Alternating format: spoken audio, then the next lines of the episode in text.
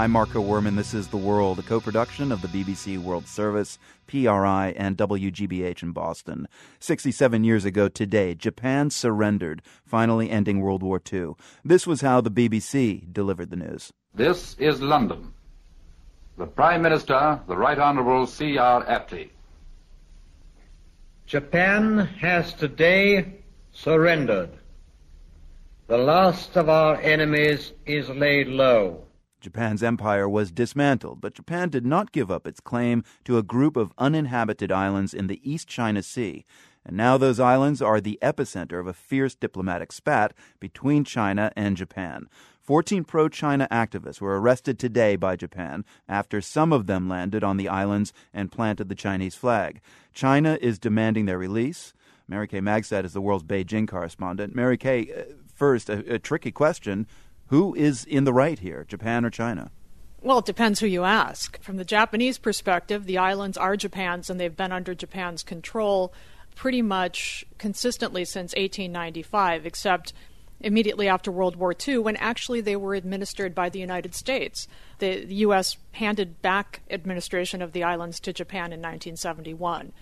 China, on the other hand, looks at the islands, which Japan calls the Senkaku Islands and China calls the Diaoyu Islands, as islands that are within China's purview and, and have been Chinese territory, the Chinese say, since the 14th century, if not before.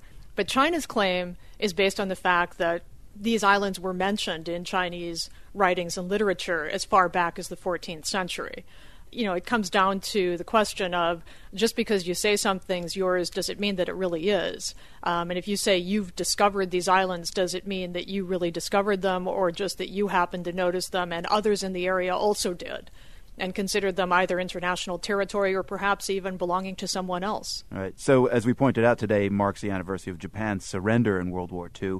Uh, d- did the Chinese activists land on these islands because of that date? Uh, is Japan trying to flex its muscle uh, because of that date? What's the what's the connection? Well, I think Japan knows better than to try to flex its muscles on the day marking the anniversary of its surrender in World War II. Japan has gone to great lengths over the course of the last few decades to reach out to powers in the region, including China, to offer aid, to uh, more than once to apologize for what happened during World War II.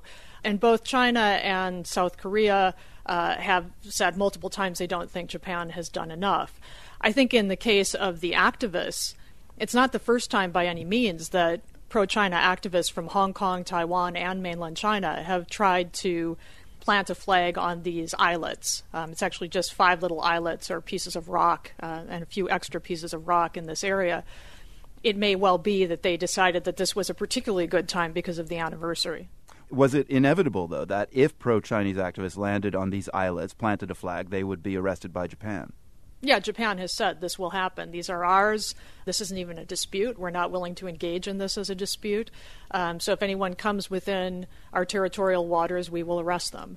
And in fact, the activists said that while in the past, when they've tried to do this, Japanese Coast Guard ships have given them warnings when they were 20 or 30 nautical miles offshore from the islands. This time it was 50 nautical miles offshore.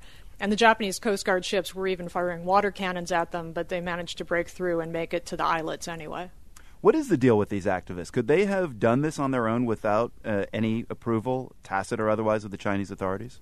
That's a really good question. Um, I think the Chinese authorities like to maintain a certain amount of deniability with this and with other sorts of situations where they can say, well, these are just patriotic citizens who are asserting uh, China's right over this territory, and it's a tragedy of history that we don't control this outright at this point. But when you look at how China acts in, for instance, the South China Sea, which adjoins the East China Sea where this is happening, there are often Chinese fishing boats, and the Chinese government will say, well, these are just ordinary fishermen. But when the fishing boats are captured by the Filipinos or the Vietnamese who claim those waters and you know whose actual shoreline is much closer to the point where the fishing boats are, you see a lot of t- a lot of equipment on board that suggests that these are not ordinary fishermen. That they you know had another mission in mind when they were in these waters to try to claim territory for China. Is it just pride at stake here, or are there any valuable minerals or oil reserves beneath these islets and, the surrounding waters? There are believed to be considerable oil and gas reserves beneath and around these islets, um, which is one reason why China is particularly interested in asserting its claims to this area. So, how would you expect a diplomatic flare up like this to, to conclude? How, how serious could it get? Well, let's look back a couple of years. Um, almost exactly two years ago, a Chinese fishing boat collided with a Japanese um, Coast Guard boat. In fact, the Japanese say that the Coast Guard boat was rammed. And the Japanese um, arrested the captain and the crew uh, and took into its possession the trawler. And the Chinese were very bellicose in response. They made a number of threats. So it, it can get quite tense.